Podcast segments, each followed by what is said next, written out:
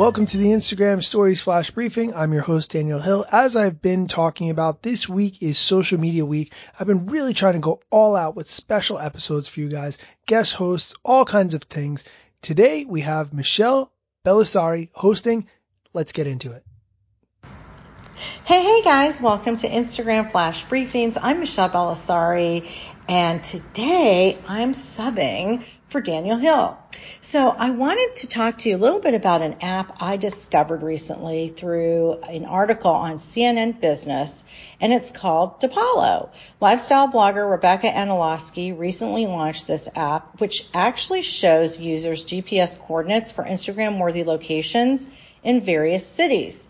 I mean, come on, let's face it. We've always like tried to find like great backdrops, great Instagrammable photos and things like that. And this is like the perfect app to curate that. So Aniloski has approximately one hundred thirty-four thousand followers on Instagram, and she does look for Instagrammable spots before traveling to make sure she has ample content for her online posts, which totally makes sense because I like to travel and I like to have great backdrops and photos that I can share on my Instagram accounts. So she created this when she was in Sedona, Arizona in twenty seventeen and decided that, hmm, maybe she needed to streamline the location scouting process for creatives, quote unquote, as she told C N N Business.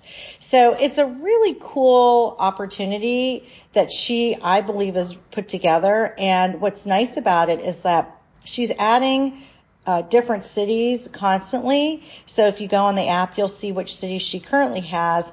And she's also putting or curating uh, some of those murals and walls that we all like to take photos in front of. So right now, she's got Austin, Boston, Chicago, Kansas City, where I'll be in October, Las Vegas, where I'll be in July, Los Angeles, Nashville, New York, Portland, Oregon, San Diego, San Francisco, and Sedona. So she plans to add a new U S city each week and also plans to expand internationally in twenty twenty. So this is like super, super cool. I love this, um, this kind of app because it does save time on trying to figure out where you might want to take a picture. The one caveat is, and we always have to remember this as uh, social media folks and when we're on Instagram, that when we are at these locations, these are businesses, let's support them.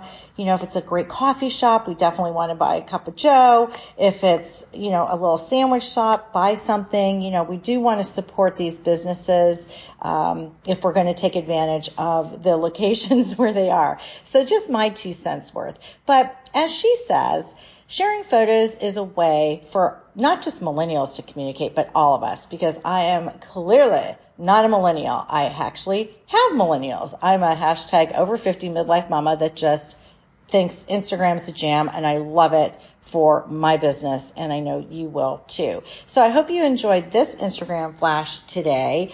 Uh, if you want to follow mine, it's called the Real Estate Influencer Buzz, and I interview influencers in and out of real estate. And I have a podcast of the same name. So thanks, Daniel. This was a lot of fun today, and I appreciate you having me on as your guest host today. Thanks, Michelle. That's it for today's Flash Briefing. Check back tomorrow for more guest hosts, tips, tricks, all kinds of stuff. That's what we do here at Social Media Week. Thanks for listening.